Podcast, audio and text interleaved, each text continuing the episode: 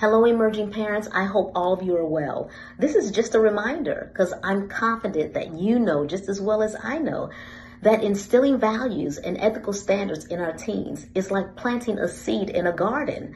We must nurture with patience and care, and over time with prayer, uh, those teens will grow strong and compassionate and into the principled individuals they're called to be. So tell me, how are you nurturing your teen?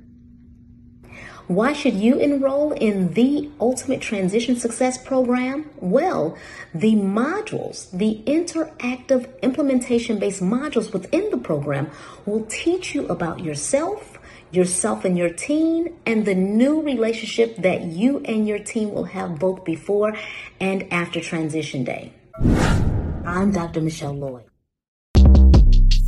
Shortcast Club